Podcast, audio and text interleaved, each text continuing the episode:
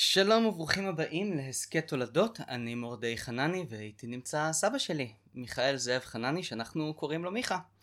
ואנחנו נדבר היום על החיים בישראל של שנות החמישים. של שנות החמישים. הסכת תולדות על אנשים והיסטוריה. אנו מכריזים בזאת תוקפינו חשבו שביום הכיפורים... זה מייעץ לי, הצ'אנסלר הגרמני? מה ישראלי בעיניך? אתה. הוא יודע מה ביטחוננו ואני לא? כיוון שהזמרים כבר לבושים ויודעים את השירים בעל פה, אנחנו נתחיל. אז אה, בפרק הקו- הקודם אנחנו עצרנו כשישראל נוסדה ומלחמת העצמאות אה, הסתיימה. מה קורה עכשיו?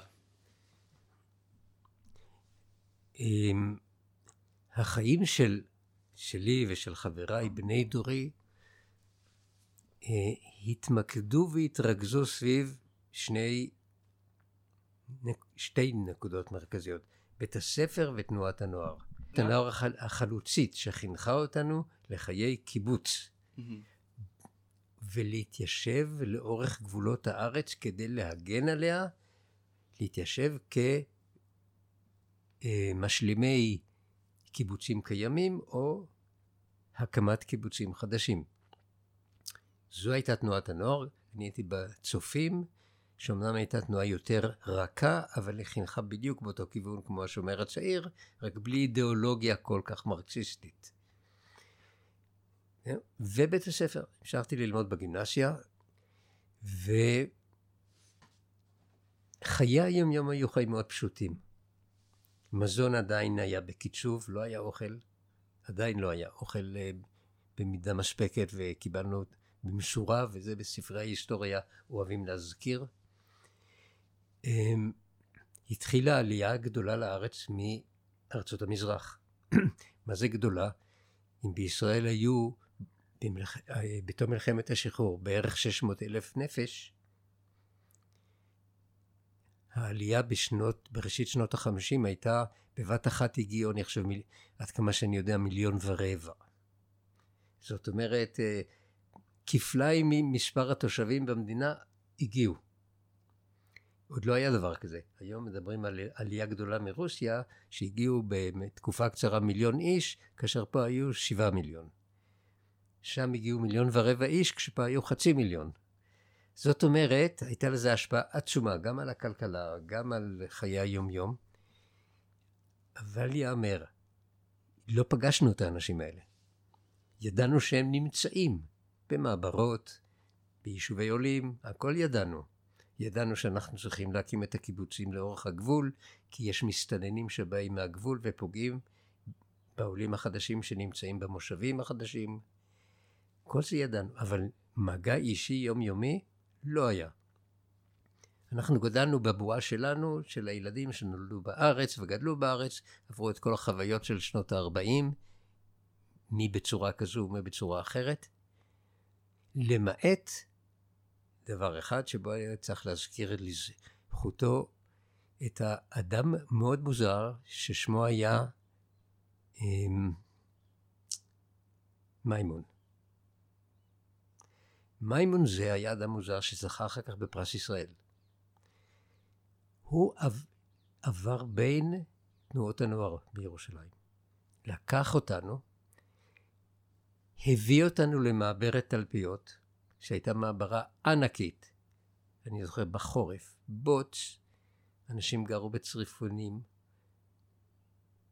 חילק אותנו למשפחות ואמר, אתם תלמדו אותם עברית.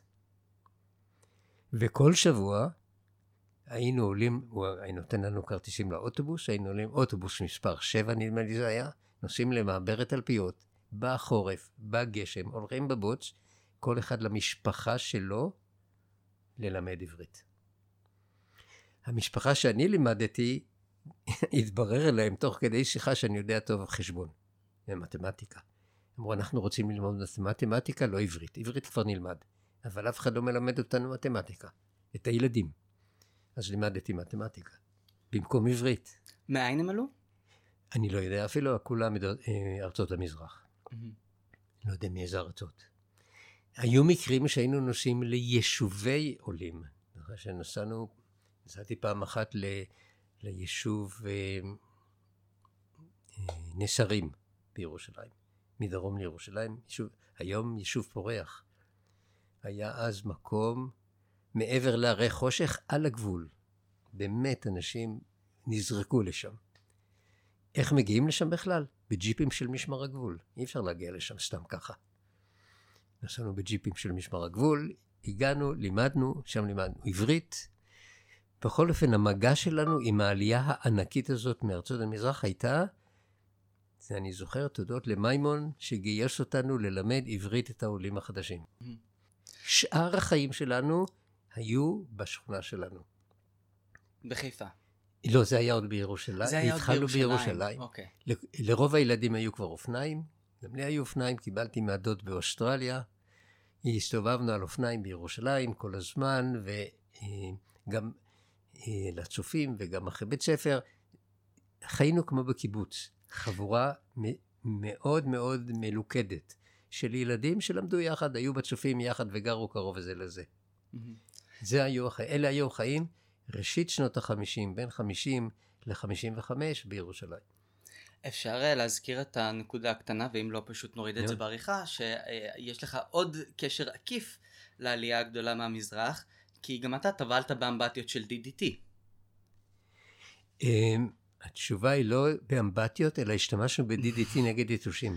אה, היו לנו מכשירים שנקראו פליט. זה מין משאבה כזאת, שלא רואים בטל... בטלוויזיה, הייתי יכול להראות איך זה עובד, אמ, שממלאים מיכל מלא DDT, ומשפרצים את ה-DDT בחדרים של הילדים כדי, לג... כדי להמית את היתושים. DDT זה היה החומר המחטא הידוע בכל העולם. היום עושים מזה עניין, אבל אז כל, כל חיילי ארצות הברית שהיו באירופה וחזרו לארצות הברית עברו שטיפת DDT. ספרי כזה, שלא יביא, יביאו את המחלות מאיר- מאירופה. באירופה עצמה כל מי שעבר גבול נשטף ב-DDT. פה עשו מזה עניין, לאחרונה, אבל צריך קצת ללמוד היסטוריה ולדעת שזה היה חומר החיטוי, לא היה אחר. אם לא היו משתמשים בו, היו אה, פורצות מגפות. זה היה נגד מגפות. אז גם אני יודע בדיוק מה הריח של DDT והוא לא מפחיד אותי, כי הוא דווקא טוב, הוא מגרש את היתושים. אהה. זה נכון, זה היה שם. אמת ויציב. אז אז- אנחנו בירושלים. אז אנחנו בירושלים עד שנת 55, 6. מהמם. אמ, אני למדתי בגימנסיה, הייתי תלמיד מאוד טוב. כשגמרתי בסוף כיתה, מה שפעם קראו חמישית, היום קוראים ט'. הגימנסיה, דרך אגב, היה בית ספר של 12 שנות לימוד, לפי המבנה הישן, מכיתה א' עד, עד סוף השמינית, מה שקראו, ש- 12 שנים. בכיתה ט', בסוף כיתה ט', עברנו לגור בחיפה. אמ, בבית ספר, בגימנסיה דווקא רצו שאני אשאר, והמזכיר, שהוא היה גם ידיד של אבי, היה מוכן לאמץ אותי, שאני אגור אצלו ואמשיך ללמוד שם. הוא אמר, אני צריך את התלמיד הזה אצלי. עברנו, לח- אבל עברנו לחיפה. כן, המשפחה חיה מספיק זמן בנפרד. כן, צריך, אי אפשר עוד פעם. כן. אפילו אם, כן, בית ספר טוב הגימנסיה. עברנו לחיפה, אה, אני התחלתי ללמוד, זאת אומרת, קודם כל אבא קיבל משרה במחלקה למתמטיקה בטכניון, והכישרון הרב שהיה לו התחיל לקבל ביטוי, ותוך מספר מאוד מצומצם של שנים הוא כבר היה פרופסור מלא. היה, הוא התחיל כמרצה בכיר, מיד עלה לפרופסור חבר, פרופסור, מיד בראשית שנות ה-60 הוא כבר היה פרופסור, הוא היה אה, פרופסור מלא למתמטיקה, היה מתמטיקאי טוב מאוד. אני התחלתי ללמוד בבית ספר חוגים. אה, אמנם אני הייתי מועמד ללמוד בבית הספר הריאלי, שהוא בית הספר הטוב, אבל בית הספר הריאלי דרש ממני להיבחן בחינות כניסה, ואני ראיתי בזה פחיתות כבוד, אמרתי, אני בא מהגימנסיה העברית עם תעודה כל כך טובה, אתם רוצים בחינות כניסה? לא. תפסידו אותי. קצת יהיר, אבל ברוח טובה. היה לי ויכוח עם האדון כרוך, המפורסם, שהיה מנהל בית ספר ריאלי. לא הגענו לעמק השווה, ואז אה, המשכתי את הלימודים בבית ספר חוגים, שזה בית ספר של כל הבנות היפות, ככה שיש לזה יתרון גם. למרות שחנה למדה בריאלי. זאת אומרת, גם שם היו בנות יפות. כלומר, סבתא שלי, כן. אמ, אתם הייתם יכולים להיפגש אה, בבית הספר, אבל יצא שלא. בזכות. היוהרה שלך. בזכות היוהרה. והצטרפתי. לצופים באופן טבעי גם uh, בחיפה, בשבט הכרמל. גרנו בשדרות הנשיא, שזה רחוב קרוב למרכז הכרמל, רחוב, הרחוב הראשי. הייתי בשבט הכרמל, המשכנו את החיים הרגילים של uh, בית ספר, תנועת נוער. Uh, התחילו אז החברות הסלוניות, שדחינו אותם, אבל גם לפעמים עשינו אותם. עד שב... אה, ואז למעשה הופיעה עוד מלחמה אחת, מבצע קדש. Mm. מבצע קדש היה ב-1956, שבעצם הוא התרחש כולו בסיני, אבל היה גם בחיפה ניואנס. היה אירוע חיפאי, כאשר האונייה המצרית איברהים אל-אוול הופיעה מול חופי חיפה והתחילה לירות פגזים. לחיפה. ואז יצאו אוניות של חיל הים נגדה והשתלטו עליה. וגררו אותה לנמל חיפה. את הגרירה הזו אני זוכר, אני יצאתי לרחוב פנורמה לראות. השתלטו על האונייה איברהים אל-אוול, תיקנו אותה, נתנו לה שם חדש כמובן, חיפה, היא הייתה אונייה של חיל הים מאז. אבל ומה קרה למצרים שהיו עליה? לקחו אותם בשבי, החזירו אותם אחר כך למצרים. Mm. כשהאונייה איברהים אל-אוול ירתה את הפגזים על חיפה וכל החיפאים התחבאו מתחת לשמיכות, כי חשבו שזה מגן, אני חזרתי לנעור... לילדותי. אמרתי, איזה יופי. יורים פגזים. יורים פגזים זה סימן שהולכים לישון, נכון? זה נורמלי. אחר כך סיפרה לי חנלה שכשהיא שמעה את הפגזים האלה היא מתה מפחד, היא לא ידעה מה לעשות. חנה לסבתא שלי. כן. מי זה שמע פגזים? זה ההבדל. מבצע קדש, אה, למה, דרך אגב, עכשיו אנחנו מזכירים, הזכרנו אותו לפני מספר ימים. שאלתי את אחיך הצעיר. לוחם הצנחנים, אם הוא יודע מתי הייתה הצניחה הקרבית האחרונה של צנחני צה"ל. ונועם, אחיך, ידע. הוא אמר זה היה במבצע קדש. וזה נכון. במבצע קדש הייתה צניחה במתלה, וזו הייתה פעם אחרונה שהצנחנים צנחו צניחה קרבית. מאז הם אה, סתם הולכים עם צ... יש משוויצים בשם צנחנים, הם לא צונחים בכלל. אבל נועם יצנח ואנחנו נהיה גאים בו. ואני גם מאוד אקנא בו. ואנחנו אמ, נמשיך אה, לחיי החברה והקהילה בחיפה, של. ישראל בשנות החמישים. כן. אה, בהדרגה החיים השתפרו. מהמם. החיים היומיומיים. מה- אבל מה השת- אבל- אתה אומר הם השתפרו, מה היה רע לא היה רע, למבוגרים היה רע. זאת אומרת, למבוגרים היה? בגלל חוסר מזון, חוסר, חוסר דברים בכלל. חיו בצמצום רב. לילדים לא הפריע. ילדים חיו טוב, אבל שוב, אני מוכרח לציין, חיינו בבועה שלנו. גם בחיפה הייתה מעברה ענקית. בכניסה לחיפה מול הים. קראו לה שער העלייה. אף אחד מאיתנו לא התקרב לשם. לא ידענו מה קורה שם. אנחנו. שוב אותה בועה של אותם ילדים שנולדו פה וגדלו פה ו... ו... והיו חטיבה אחת. היו מעין קיבוץ, כמו קיבוץ עירוני. חיינו בתוך עצמנו, יצאנו למחנות עבודה, היינו חלוצים אמיתיים. מה זה מחנות עבודה? ספר לי. מחנה עבודה זה, אמ, נקרא לזה תרגיל מקובל היה בתנועות הנוער, שבקיץ כל קבוצת נערים, בצופים קראו לזה כל גדוד, בתנועות אחרות היו שמות אחרים, יצא לקיבוץ לעבוד חודש. בעבודת אדמה, או ברפת, או כל עבודה חקלאית אחרת. עבדנו קשה מאוד. אני, מחנה אחד הייתי ב, מירושלים, נסענו לנאות מרדכי בגליל, בעמק החולה לחודש. זה חודש שלא ראינו את ההורים, לא היה קשר טלפוני, מקסימום אפשר היה לכתוב מכתב.